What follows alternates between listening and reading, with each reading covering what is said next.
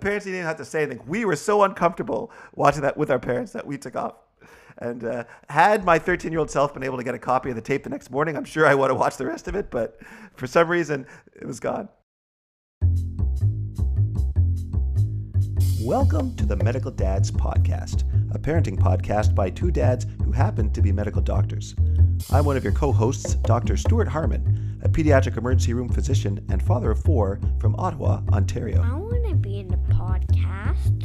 Daddy, do you know what you're doing? Can I play a game on your computer? Daddy, where's mommy? And I'm your other co host, Dr. David Shu, a family doctor from Toronto, Ontario. Welcome aboard.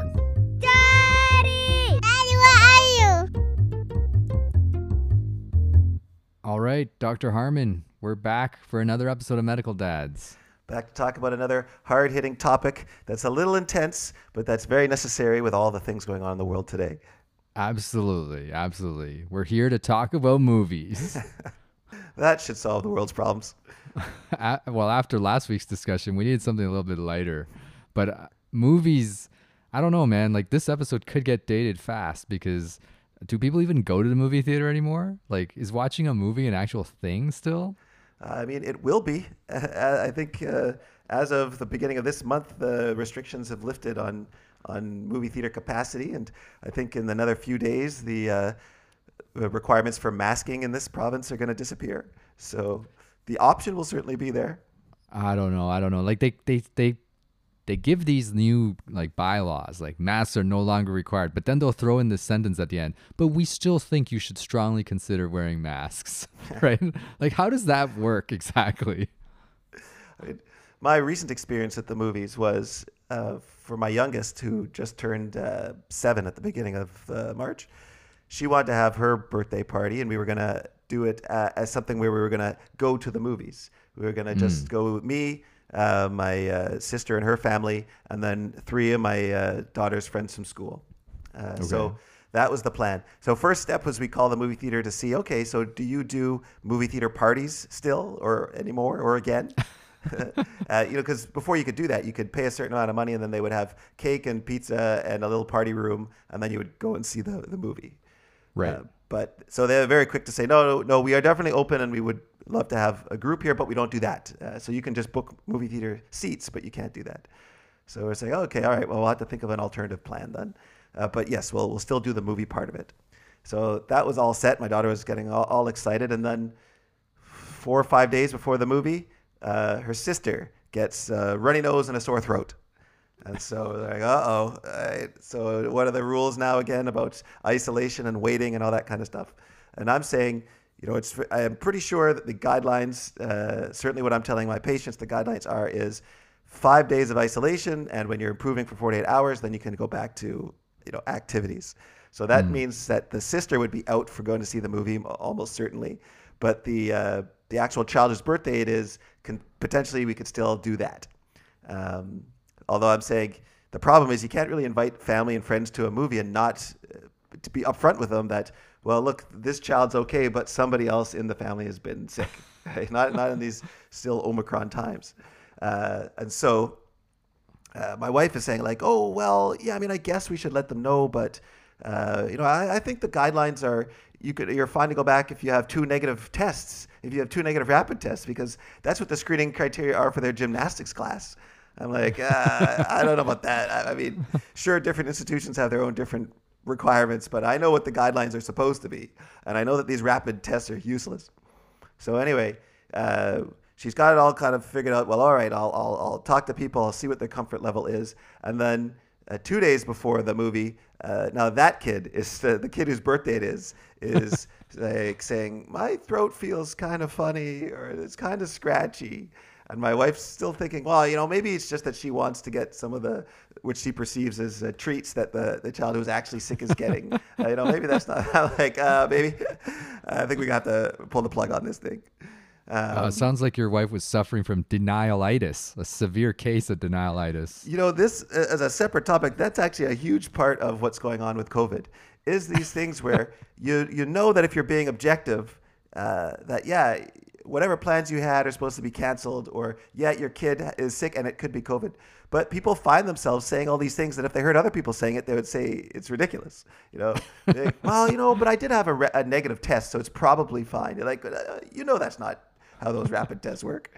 Or I, I don't know. I- this is news to me because in our household we have the opposite problem. Every time the government makes a proclamation saying, you know, we're gonna relax some aspect of the COVID mandate, right? We're gonna relax relax masking. We're gonna relax limits in the restaurant. Yeah. There's this chorus of voices in our household that's like, oh, that's a bad idea. Oh, that's a horrible. idea." It's like a reflex. It's it's the opposite of denialitis. It's like it's like. I don't even know what to call it. It's like persisting itis. Like we need to make COVID persist as long as we can, right? Oh oh, oh, oh, I wouldn't do that. Watch what's gonna happen. Yeah, nothing happens, right? Every time nothing happens, right? I think there's a lot of people who feel, yeah, no, no, I, I'm I'm all for strict guidelines. If somebody at my kid's daycare has a, a, a second cousin with a runny nose, that kid shouldn't show up at my daycare. But when it's you and you're the one in the situation, that's where people often find themselves being like, well, I, but that that doesn't apply to us right now. I, I, my kid's fine to go to school. I don't have to take a day off work uh, because my, you know, they uh, they're probably faking. Uh, or, you know, it's it's a runny nose, but it can't be COVID because we're so good. We're so good at not interacting with the people that, it's got to be some other virus that's not Well, COVID.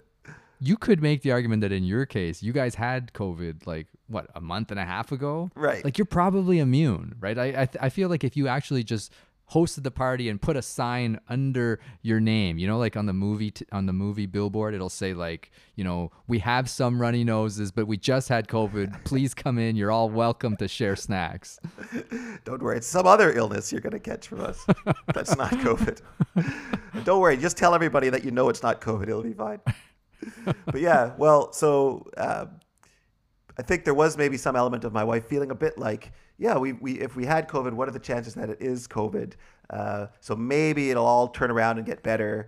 Um, And then, you know, if, if they're well on the day of, it won't matter. But I think that was a fleeting thought, right? A human nature, a fleeting thought. But then when she's really is being practical about it, she's like, no, I can't. You just can't bring family members in or friends in and not be completely upfront with them. Um, so anyhow, uh, uh, we we pull the plug on the party, and by that day that the party was supposed to be on a Saturday, by that day, which was her actual birthday as well, she was like falling apart. She started off the day great, and then yeah, by noon she's crying. Oh, it's not fair. I can't swallow. Why is this happening on my birthday? Um, however, uh, uh, silver lining, she actually physically felt better after some Advil and was still able to enjoy her birthday at home, doing all the Plan B things that I had thought of ahead of time, knowing that this uh, get together was probably going to get canceled, even a month ahead of ago when we were talking about it. So what movie was on the agenda if you had done the party? That's the question. That's right. That actually, I sorry, I almost lost the point of why I was even telling that story. was we were we were looking for a kids movie that would be a great movie to see, um, and I think because movie theaters have been knowing that, well, I should say because movie studios are knowing that putting these movies out in theater, they're not going to likely make their money on it. They've instead been, you know, selling them on streaming services or just holding the movies back and not releasing them, uh, waiting for when theater populations are going to be like higher. Yes, Top Gun 2. When is it coming That's already? Exactly. Exactly. And so, yeah, the only movie that we could see that was playing was uh, Sing 2. That was the only kids movie that was playing that wasn't uh, clearly some you know, foreign film from the 1970s that uh, they're playing on a rerun. Right. Uh, so that was the plan. We were going to see Sing 2. And then when I was having to break it to my daughter that, like, look, honey, we're definitely not going to go to the movie theater. Uh, one of the things that I was uh, realized might soften the blow was I looked to see what was playing the next week, saying, okay, you know, next week, March 11th, by then, uh, everyone should be fine to go to the movies. Uh, and I saw that uh, the newest Pixar movie, Turning Red, was being released March 11th. And so I'm telling her, oh, honey, you know, uh, some bad news. I don't think we can go to see the movie today. But if we just push it back one week, instead of seeing Sing 2, we can see this movie, Turning Red, which she'd seen the trailer for and was excited about. So super happy, all excited. Everything's great. Uh, this week, I go to book this, the tickets ahead of time for Turning Red, only to be seeing, well, that's weird. I, I could swear I read that it was releasing March 11th, but it's not playing at the Cineplex near us. And I'm checking, it's not playing at any Cineplex in town. Turns out March 11th, the movie is released straight to Disney Plus. There you go.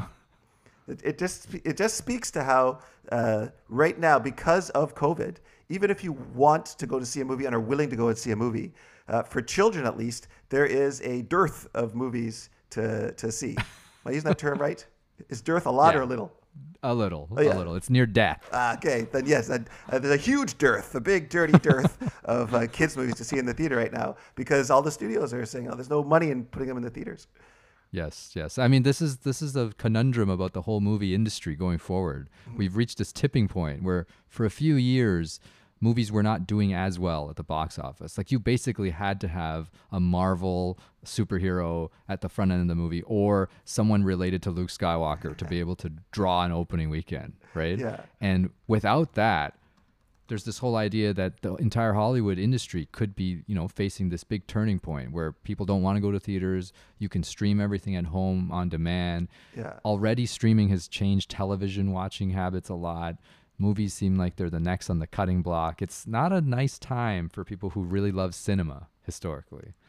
Yeah, I would say for the last few years, you would have actually have thought that the theater would have died a long time ago. I think when when VHS tapes became a thing at home, people thought the movie industry was going to die. But I think what it did do to some extent is push movies towards or theaters towards focusing on the big blockbusters, the things that you Yeah. feel like, uh, yeah, it's just not the same watching that on a on a small screen. Right. You you know, funny you mentioned Marvel movies. You know they made up thirty percent of the total U.S. box office in 2021. Yeah, it's not a, it's not a surprise. It's not a surprise. And and don't even get me started on Star Wars. Like Star Wars has done the same thing. After the Rise of the Skywalker kind of flopped, like insofar as you can flop while making hundreds of millions of dollars, they've decided not to release any more Star Wars movies, and now it's turning into a television streaming thing. Yeah. Which I don't know. It, it doesn't work as well for me, right? I don't need Star Wars coming in like every week the way it is now, right? I, I want like a big movie that you can have that months and months of anticipation culminating in a podcast where we go nuts about it rather than this like weekly here here's here's an ep- here's a show about Boba Fett as Jabba the Hutt and blah blah blah like I don't I don't need this. I mean, we don't for the style of and format of our podcast, but I'm sure there's somebody out there podcasting weekly on every episode of the Boba There Fett. are, the there are, and they're getting more hits than our show, which is just appalling. All right. To be fair, they were getting more hits than our show even before they started streaming uh, stuff on Disney Plus. But we will reverse that. We will reverse that. Now, now we were going to talk a little bit about movies, but we were specifically today. We didn't want to talk about kids' movies because I feel like we spend so much time talking about parenting and children, mm-hmm. and as dads, we need some dad time, right? and recently, this weekend, I I was put on a movie, and It's not a I was thinking to thing, myself. no, we're not talking about porn movies, right? but today we're going to talk about movies that we are not planning to watch with our children that we love, right? This is pure dad time, dad movies. And maybe in the back of our minds is these movies are movies that we hope our children will find serendipitously someday, someday, but we're not going to show them this movie you know, anytime soon. You know, we're not going to sit next to them while they're watching it. yeah, it, it that's how I'm conceptualizing this. The, the movies that I wish I could watch with my kids, uh, but that they're just not ready yet. Yeah, exactly, exactly. So for me, the movie that kicked off this whole idea was I was sitting I was sitting up in my basement. It was like Friday night and I start I put on a I put on this old Hong Kong action movie called Hard Boiled, Okay. right? And I don't I don't I doubt that you've seen it. Have you ever heard of this movie? Hard boiled. No, I can't say that I have. All right, this is this movie is directed by John Woo, and it Okay. stars these two Hong Kong mega movie stars. One of them is Chow Yun Fat, the other one is Tony Leung. Tony Leung, if you know, is the he's the main villain in Shang Chi. He's the dad of Shang Chi. That oh, dude. Oh, okay. Yeah, but this movie, and he was he's considered by many like you know, you know, cinephiles as like this unbelievable master actor, right? And Like he's for been his, acting for his action skills or his acting skills. no actual acting. He's not really an action star. Okay. And he's been a pretty big star in Asia since like the early 90s, right? And now he's near the tail end of his career. Yeah. Chow Yun Fat, for people who don't know, is also this mega um, Hong Kong movie star. He was on a lot of Hong Kong dramas and then segued into Hong Kong action movies where he really got famous before trying to make a go of it in North America as like one of the first crossover guys, along with Jackie Chan. He was in The Corruptor with Mark Wahlberg. The Replacement Killers, Anna and the King. A couple movies. They none of them did well here, But he, he unfortunately. he actually had uh, actual skills, right, for like fighting. No. No. He's a gun. He's a gun-toting hero. He, Okay. He his, his skill as an actor seems to be that he can play these serious roles, yet like immediately flip into like comedy, you know, or farce at times, Okay. right? So he's not a martial artist, right? Okay. So, so the backstory of this movie is that in 1990 let me see in 1997 okay i'm i go to college at cornell university uh-huh. and i've never actually I've, I, I wasn't a big hong kong movie person you know i had i had actually not seen any of the big john woo things Okay. and unbeknownst to me, like in the late 80s, early 90s, Hong Kong cinema takes off. It becomes like this huge worldwide phenomenon for people who are really into that kind of thing. Mm-hmm. And the main thing about it is these action movies, right? So it's either martial arts or gangster movies with lots of guns, lots of violence. And then the lead director of that movement was John Woo, mm-hmm. right? I didn't know about any of this, right? I don't know how I got through high school in Toronto without knowing about any of this. But I guess show up at university and in that year chow yun fat was making his big like arrival in north america so he was starring in a movie called the replacement killers with mira sorvino this was like a big thing and and that i noticed like i, I saw some release press releases some articles about this and it was like wow like an asian dude is going to be in like a major american movie and that was unusual right so at that time you know my buddy from college Chris, he's telling me we got to go see this. Like this is gonna be exciting, and, and he starts telling me about Hong Kong movies, and I had never seen any of these things. Yeah. And so the weekend that Replacement Killers opens, he's he's like, we got to go up to Pyramid Mall and, and go see this thing. So, so Friday night, you know, instead of studying, me, him, and this other dude, uh-huh. this other dude, we we decide to go up to Pyramid Mall. We get the tickets to watch this movie. And so the movie probably is a typical start time, like seven o'clock or eight o'clock at night. It finishes at ten Yeah. and it was it was mediocre, right? It was kind of like they tried to make cross him over, make him as one of these Hong Kong action star police cop guys toting a gun. Except Yeah. now he's in North America interacting with white people. Yeah. Kind of mediocre. We come out of the movie theater and there's just like this bitter taste in our mouth, like oh that that wasn't that wasn't great. Yeah. And we go back to the dorm, and, and in those days at the university, they had this thing called Cornell Cinema, which is like this art house, movie house, uh-huh. where they're releasing, they're showing films like a couple times a week. And the films often are arranged thematically. And they would mail you a calendar of like what the movies are for this week or for this month, uh-huh. right? And, you know, the, the calendar was sitting there, and, and we noticed that there's a Chow Yun Fat festival going for the next two or three weeks Yeah. because of the American release of this big blockbuster, Oh, okay. or I don't know, mediocre blockbuster attempt. They're showing all his old Hong Kong movies, and then we're looking, we're like, man, that movie left such a bad taste in our mouth. And my Chris is like, we should go check this out. It's it's starting in like 30 minutes, right? Hard boiled. I'm like, we just came out of the movie theater. We're gonna watch another movie. He's like, it, it- and then we look, and the way the Cornell Cinema works, like these movies only play once or twice. They're not showing every day for a week or anything. Like you got to catch this showing or it's over. So I was like, all right, let's go. We'll go see this. We, we asked the other guy, Sean, we're like, do you want to come see this thing? And this guy was a bit nerdier than us. He's like, no, no, I got to go back to study, right? In, in college, this somehow makes sense. Like a Friday night at 10 o'clock, because you blew off the first tour, you're going to go back to study, right? At 10 o'clock at night on a Friday. What? So what does this guy do now? Like, how many Nobel Prizes has he collected? He's he's an orthopedic surgeon somewhere. All right. So so it does work out for everyone in the end. But anyways, Chris and I were like, all right, let's go. We're gonna watch this thing, right? So we haul ourselves down to Cornell Cinema. We we we sit in there for like two hours watching Hard Boiled, which completely restored my faith in Chow Yun Fat. Okay. In Hong Kong action movies, in wanton, gratuitous violence. It was unbelievable. Yeah. Right? And then for the next few years, like this movie would appear sometimes on cable. Like I remember in in my senior year, like three years later in college, like Chris and I and a couple of dudes were just like you know sitting around the TV. It's like Saturday night Yeah. watching TV. Hardboiled comes on. Suddenly, wait, everyone stop, stop on this channel. We gotta watch this, right? And then one of our buddies like. Why this movie? Every time this movie comes on, the two of you go crazy. I don't understand. you just had to be there. You just had to be there to see this thing in like a cinema setting Yeah. and just appreciate the brilliance of Hong Kong movies. So Hard Boiled is my first choice of movies that we I cannot wait for my kids to discover on their own someday, but I'm not sitting through it with them at any point in time. Uh, this is just because of how violent it is. It is it is violent. There's a lot of blood flying around left and right. There's guns everywhere. There's probably a body count in the hundreds. Like I'm I'm thinking maybe 300. Yeah. But at the same time, it's just this unbelievable story. Like if you can overlook the fact that the plot is full of holes and Aside from the fact that the story makes no sense, the story the story does make sense. The story does make sense. So there's this whole genre of movie called oh I, I can't even remember the name anymore. But basically they're like westerns, but they're set in Hong Kong and they deal with like instead of cowboys and Indians, they're dealing with police versus thugs and gangsters, Yeah. right?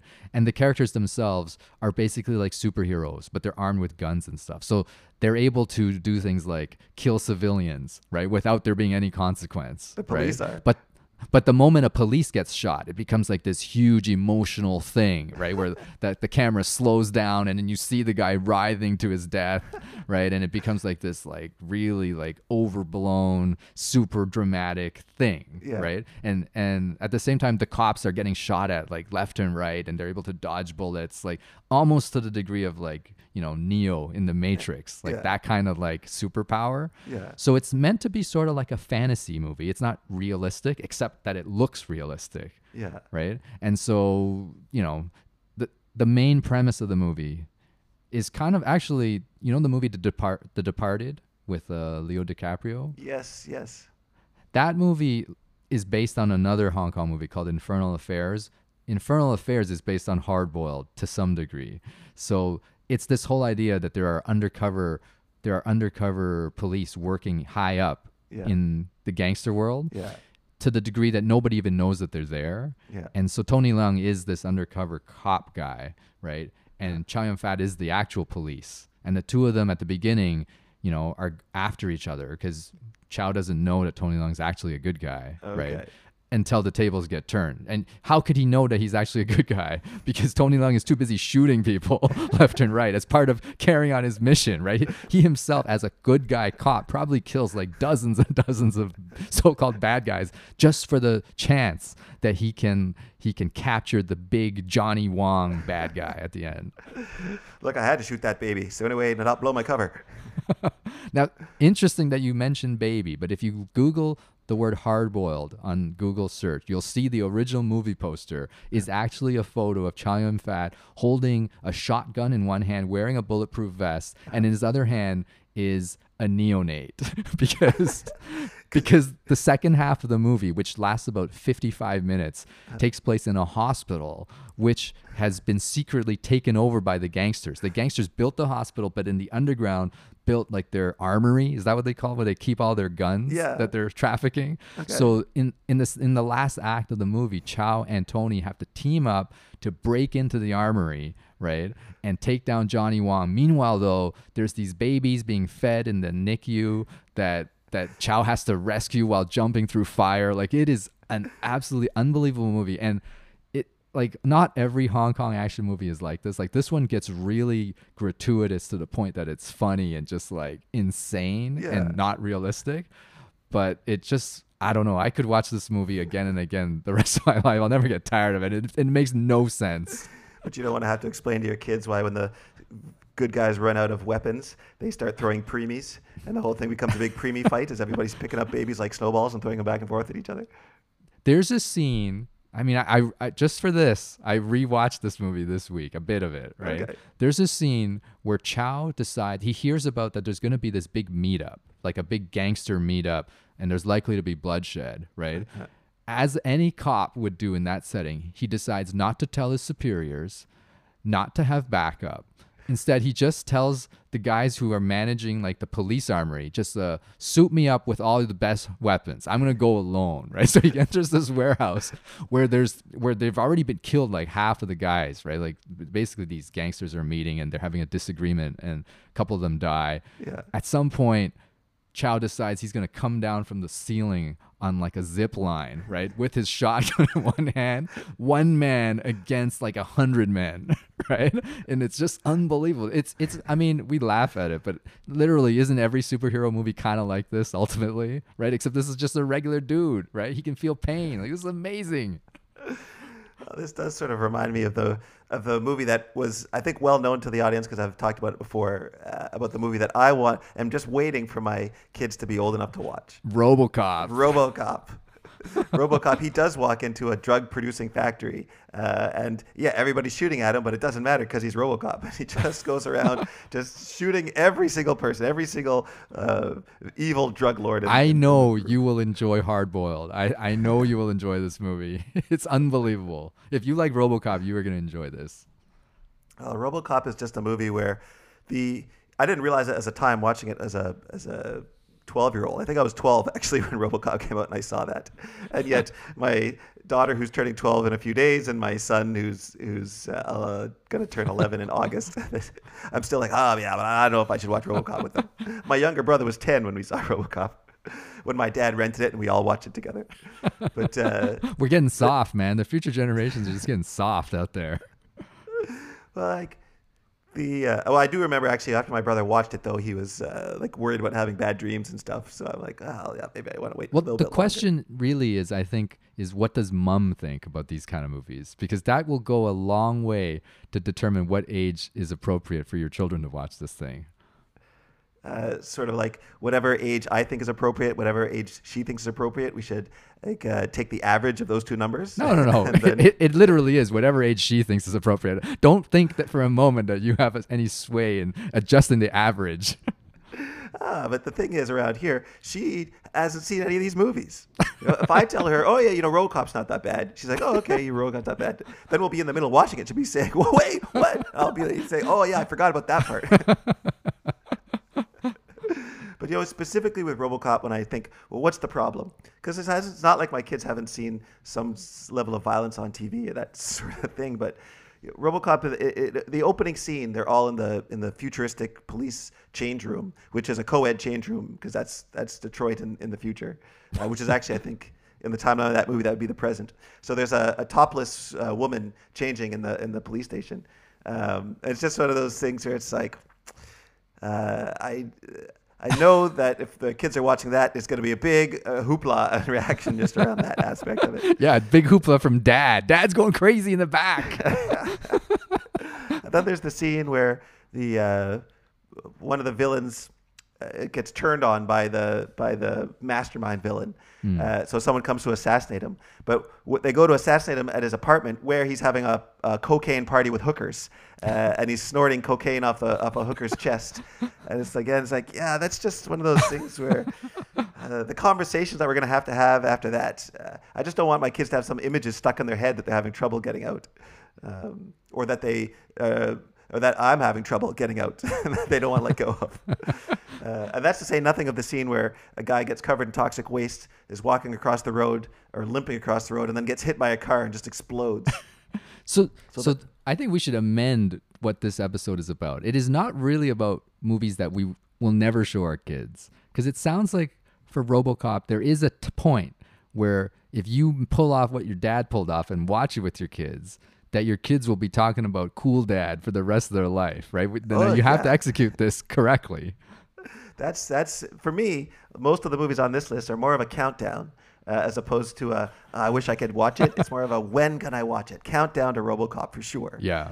Uh, a similar movie on that list would be uh, Terminator. Terminator 2, actually. I, I mean, I'd like to watch Terminator 1, but that I, I don't feel is a movie that is going to be necessarily as uh, gripping. It's, it's a much more dated movie. But RoboCop 2 is a pretty slick movie from beginning to end. Terminator 2. Uh, or sorry, Terminator 2. RoboCop 2, not so slick. not so slick at all. RoboCop 3, not on my list of movies I'm going to watch the kids. That's more on my list of movies I hope they never discover. Now, Terminator 2 doesn't strike me as a movie that would be that gory, right? It's a movie that's kind of suspenseful, but but it's unrealistic in a way that seems like it would almost be easier for a child to watch. You know. I think the discussion of why I don't want my kids to watch these movies probably highlights what my weakness is or what my uh, my area is that I'm most uncomfortable with. Because it's not the violence so much of RoboCop or of uh, Terminator that I'm really worried about. Uh, although there are a few scenes that are not appropriate for my seven-year-old, perhaps. But uh, the at the beginning of RoboCop, uh, when Sarah Connor is Terminator. You're mixing up your uh, Sorry. action heroes. I got it's a Freudian slip. so you know you're thinking about one thing, but you're talking about a mother. The uh, the thing in Terminator is that Sarah Connor starts off uh, locked up in a mental institute, and for no reason, for some gratuitous no reason, uh, maybe other than to establish that the janitor at this place uh, deserves to be murdered. He checks on her while she's in her like locked up or in her kind of comatose state and licks her face. She's because she's pretending that she's in like that she's in some kind of stupor so that people won't suspect she's planning a breakout. Uh, and then yeah, he comes on and sees that she's not reactive and just like licks her face. And I remember even seeing that in the theater, thinking to myself, "No, that's not necessary. we don't." We don't need to see that. Although at the same time, thinking, "Wow, this really establishes that this is a movie with no borders. Any crazy thing can happen here." So that's the scene. You, Um, so you yeah. could watch Terminator 2 if your kids showed up 20 minutes into the movie, just not at the very beginning. to be honest, yeah, Terminator 2, I could probably uh, uh, just distract them or skip ahead during that one little scene. Uh, but to see Terminator 2, I really want them to at least appreciate Terminator 1 or maybe sit through Terminator 1. And to, to watch that, there is a, sec, a topless sex scene with uh, Sarah Connor and this guy from the future. Uh, and so having to explain how the future of you know, mankind re- re- revolves around this baby who's born because the parents have sex, but they're not married. it's just a one-time thing. Maybe you could tie it into RoboCop, you know, with the naked woman walking around the locker room. Like this is just a thing in the future, right? The nudity is everywhere. Well, that's what I've had to do with some of the other movies that I have let them watch, uh, but not talking about the future, talking about the past. Uh, so Ghostbusters, that is a movie that's uh, extremely near and dear to my heart. There's no way my kids were not going to watch Ghostbusters and not going to watch it really early in life. But in the first Ghostbusters movie, the Ghostbusters smoke. So to have to explain to them why the heroes of the movie are very casually smoking several times throughout the movie, just plain up cigarettes. Uh, I had to start off with this warning right at the beginning of the movie. Look, kids, this movie was is very, very hmm. old. It's an extremely old movie. This is from the 1980s, back when people didn't really understand that cigarettes were bad for them. They're like, didn't people know that in the 80s? No, no, no, kids. Anyways, I, this reminds me of so we're, I was talking about Hardboiled, and you, now you're mentioning these movies where there's this one scene that just makes it unwatchable. There was another movie. So during that month, so we watched Hardboiled, and we were like, this was I was like, this is amazing. We're gonna have to see every movie on this list. Like screw Friday night studying until midnight, right? So we watched a whole bunch of other Chow Yun Fat movies during this period. So I got really into Hong Kong cinema. So I think one of them is called Full Contact but there was another one called The God of Gamblers, which is also a movie that's super near and dear to my heart. There was this other micro genre in the Hong Kong movies at this time where they made these gambling movies, right? Where like a where like a star shows up at a casino and he can outwit the casino bosses left and right, and sometimes cheating, sometimes not cheating, like whatever. And God of Gamblers is like one of these really famous ones.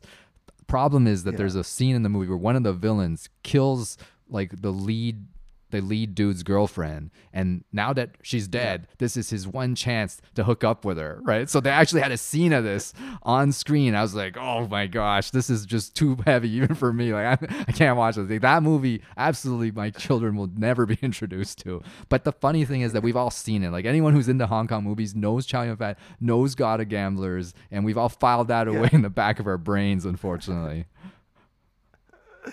uh, along that same lines of movies with a, with a one scene that wrecks the movie. Gremlins, the first Gremlins movie. Uh, one of, my kids love that movie, uh, especially my son. He loves that movie, and then uh, counterintuitively loves the second movie, Gremlins 2, even more than the first movie, or at least he did back in the day. But in the original Gremlins movie, there is a scene that every time we watch that movie, the DVD always mysteriously skips. uh, kids are always watching it and say, "Oh, uh, it's this part. There's some kind of scratch on the Blu-ray because it always jumps ahead of this." Uh, this is the scene where, in the middle of all the chaos, uh, Billy and his girlfriend uh, go to her house. I can't remember what they're looking for, but they're they're wandering around the house, and there's a quiet moment for them to talk to each other. And she gives this unusual speech about how when she was a kid, her father uh, died, and the way he died, and the reason why she hates Christmas is because uh, her father used to dress up as Santa Claus and come down the chimney to to surprise them every year. Uh, but this year he didn't show up, uh, and he doesn't come down the chimney. And then uh, two weeks later, they find his corpse stuck in the chimney in a Santa suit. So most people don't even remember that that's a part of Gremlins, but there it is. That's in Gremlins. Now, how did you Uh, happen they to scratch the DVD at that moment? That's what I want to know. Like you're able to police the DVD. I'm sitting there with the remote control. As soon as that scene starts, I press the chapter skip button and launch ahead. Oh man. I didn't actually get out a little laser and, and just scratch it, delete So some scene. of these kinds of yeah. movies, it's kind of low hanging fruit because it's like you know there's some wanton violence or there's some a lot of blood or in the case of you know a sex scene randomly thrown in that would take an otherwise watchable movie that we love into the realm of eh, I'm not too sure when they can watch it right. So I think these movies kind of fall into that category. The the other movie I want to talk about today is one of my all time favorite movies movie that I could watch anytime, anywhere. But is the reason of it is not so much that there's sex or you know nudity, although there's a tiny bit. And I'm talking about The Godfather, right? This is my one of my, Did you say the Ghostbusters I too? did not. You said Ghostbusters too. I, I, I, I heard Ghostbusters too. I'm talking about The Godfather. And this movie, Yeah. you know, I remember watching this movie. I think when I was in grade seven or eight, right? And I cannot, like you said, I can't imagine having my children watch this movie like f- four years from now, right? Like, first of all, there is a scene, there are a couple scenes, you know, you know, some sex scenes, so that would require some explaining. But then there's this whole Yeah. morality thing going on in The Godfather, right? Where The Godfather is actually a gangster. He's it, it, the movie Yeah. in some ways glorifies, you know, a villain, right? It's all about, you know, how it how it's okay for a for a person to uphold his family values. Like that's what makes him an upstanding character. While at the same time being a complete menace to society who orders the deaths of people just for the sake of his business to grow or remain stable. Like that's pretty dark. And then as a as a kid, especially as a guy, like when you're 13, 14, it's like, whoa, this is heavy. Like there are anti-heroes out there, right? This is amazing. Yeah. And but I don't know how I could ever introduce this to my kids without having this massive explanation, right, about the mafia, right? I don't know how to go about Yeah. this. Plus, the the Godfather is a very slow film for by modern standards. By modern Hmm. True, standards. true. So, uh, y this is this is sort of at the point where your kids can appreciate cinema, uh, can appreciate the historical meaning of some of these uh, movies, and and understand that yeah, it may be slow by modern standards, but you have to look past that. So this is definitely when they're going to be Yeah, older. it has to be one when they're older. I mean, this one I guess I do plan to watch with them at some point, right? Probably Yeah. at some point in high school. I actually feel like that might be a real turning point where, in our minds, we see them as, as kids. Uh, all my kids are, none of them have, have, have finished their journey through puberty. That's for sure. Yeah, and So, and pu- when uh, puberty ends, you're not a kid anymore. is that is that the case, Dr. Harmon? uh, more meant along the lines of none of them are even close to the point where I stopped seeing them as kids, right? But somewhere in high school, we were watching these movies. I remember I saw Casino when I was in high school, and that was a pretty intense movie. Um, so or maybe it was maybe it was first year university, but Yeah. somewhere close to there. So there is a certain point where you'd say, yeah, I could definitely watch those movies, and it was fine then. Uh, so when my kids are that age, I can watch it with them. So I feel like it may come sooner than you think, where you sort of realize in high school uh, when they're 15, you may realize, you know what, from the stuff they're saying, the stuff they're doing, I now realize that they're already doing stuff in their real lives that mean that they can definitely watch RoboCop. Yeah, absolutely. You're gonna be like, I'm I'm saving this movie for you. It's really dark. You know, are you sure you're ready? And they're like, Oh man, I've seen ten times worse than this by the time that comes appears. It's just funny because for people growing up in the 80s, there's all these movies that we watched when we were a certain mm-hmm. age that that by modern sensibilities we wouldn't have our kids watching. And to highlight that fact, going back once again to our beloved RoboCop, okay, that movie, the guy who directed that movie is known for making these strange ultra-violent movies, not because he's trying to appeal to the violence-loving audience, uh, but because he was trying to actually satirize our society and uh, our high tolerance for violence. so RoboCop, w- when he wrote that movie, that was actually meant to making fun of the Yes. idea that people watch these hyper-violent Right. movies, uh, and we didn't realize that was the joke at the time. And yet, right? So that movie was intentionally ridiculously violent, an R-rated movie, and there was a RoboCop cartoon show in the 1980s. Right? So So you're a kid watching a cartoon show based on a movie that you're not supposed to be old enough to see. And that wasn't just true for RoboCop. Rambo had a cartoon. And another one that I was hoping we would get to is Police Academy. Ah. Like, there's a Police Academy cartoon show. And so to deviate now from our discussion of movies that are just too violent or have a, have a one or two like nipple slips in the movies, uh, Police Academy, I remember that in my mind as being a great movie for kids because I was a kid when it, my dad was watching this movie on TV. uh, uh, and then during the middle of the movie, I had, to, I had to go and have my bath. And when I came back, the movie was still on. But I saw the parts that to me were important as a kid that he meets this cool black guy who can make any sound effect with his mouth. and as a kid, those sound effects seemed super realistic. Remember that was the that was the big part of the personality of that movie was Jonesy, who could who get all kinds of antics making sound effects, and so yeah, that movie seemed like yeah, yeah. uh, Not that it's the greatest movie series in the world by the time you get to Police Academy eight, but the first Police Academy movie, I remember that being a hilarious movie that my kids would love. Interesting. Yeah, but do you have you seen that movie lately? I okay, I gotta come clean. I have never seen that movie. I've only heard about it talked about by all the other cooler guys in the class who'd seen the thing. This was not something I was able to watch. Yours, your parents were ahead of the curve in terms of being like, "No, no, my son cannot watch that movie." maybe they weren't interested in that movie either. It was not easy for me to access movies at that age. And I think by the time I got to the age where I could go to like Jumbo Video on my own, you know, this wasn't a thing that anyone wanted to see anymore. Yeah, I had a combination of experiences where we would be on vacation somewhere and there'd be a like a movie channel, or we'd be visiting a family and they had a movie channel. That combined with the fact that my uh, dad uh, did go through a phase of really enjoying renting movies, and he had no like I'm, it was driving my mom crazy, I'm sure, but my dad had no thought whatsoever about is this appropriate for the kids. uh, well, I shouldn't say that. I do remember. I think I talked about on the show before. He rented the movie Scorpion and told me that we couldn't watch it, which then immediately led us to wait until he wasn't around, steal the tape and watch it. Sounds, sounds like the time my parents somehow somehow I caught wind of like you know my parents were always getting like v- VHS tapes from their other Taiwanese friends of bootleg Yeah. movies to watch. Right, my parents are not going to Jumbo Video to watch movies. One night I go downstairs and they're they're watching TV and normally they're just watching some like Chinese thing.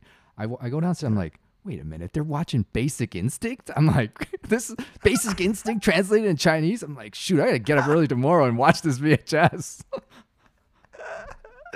That is hilarious. I was thinking about Basic Instinct because I've never actually seen that movie. Uh, but my parents rented it, not knowing they thought it was just another one of these thrillers, like nine and a half weeks. Yeah, we, like we So think that they watch- rented it without knowing what it was actually about. How's that possible? Well, here's why I think they didn't know what it was about, or didn't know exactly what the movie entailed, because they load that movie up with all of us in the room watching. this is family movie night. My mom, my dad, my sister, and me. I must have been about uh, 13, maybe. Uh, my brother was 11 at the time. Uh, and my sister, my two sisters are there. So we're all at family movie night. And the movie opens up right at the It, beginning. it definitely with- opens up. That movie opens up right away.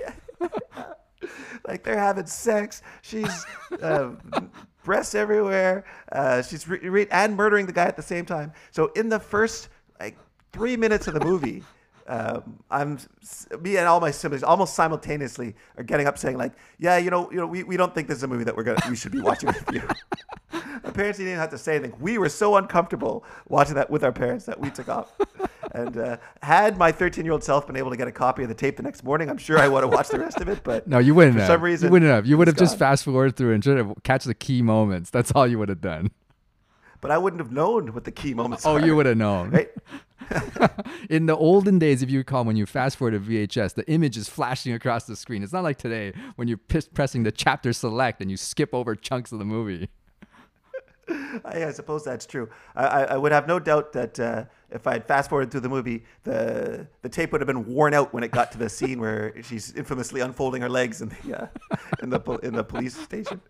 That's a scene I've never actually seen the original scene of that, uh, but it's been parodied so many times in other things that I am like totally aware of that scene. But yeah, that's a movie I have not actually seen, Basic Instinct.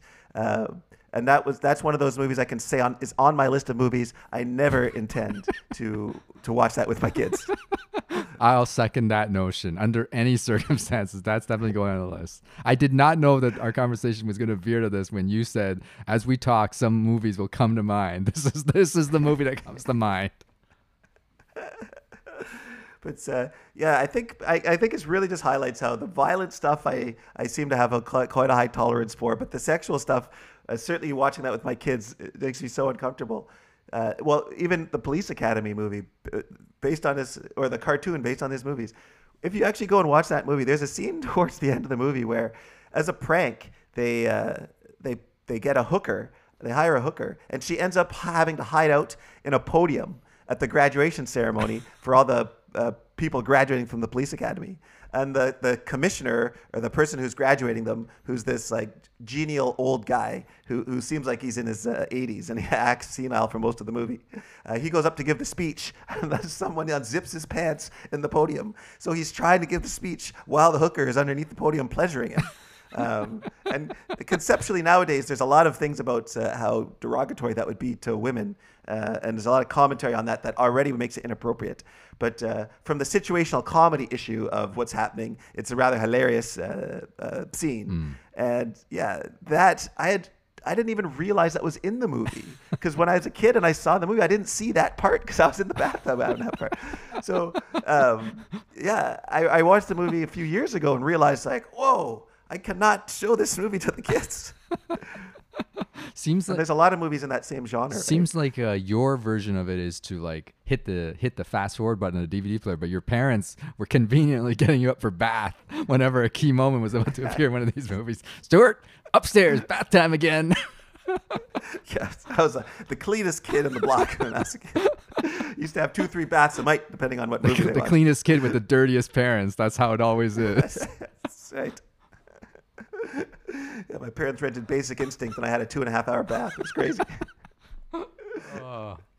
But uh, there was one movie that uh, uh, that is so just hilarious, uh, and I feel like, yeah, when you watch it now, because I watched it recently, it is still a little bit dated in sort of the way it uh, uh, treats women, but at the same time, it's not so old that uh, it doesn't offer up a little bit of the perspective of women and uh, and sort of highlighting how the uh, men who sexualize women or, or, or objectify women, uh, it comes with a comeuppance, right? It, anyway, the movie I'm talking about is Superbad.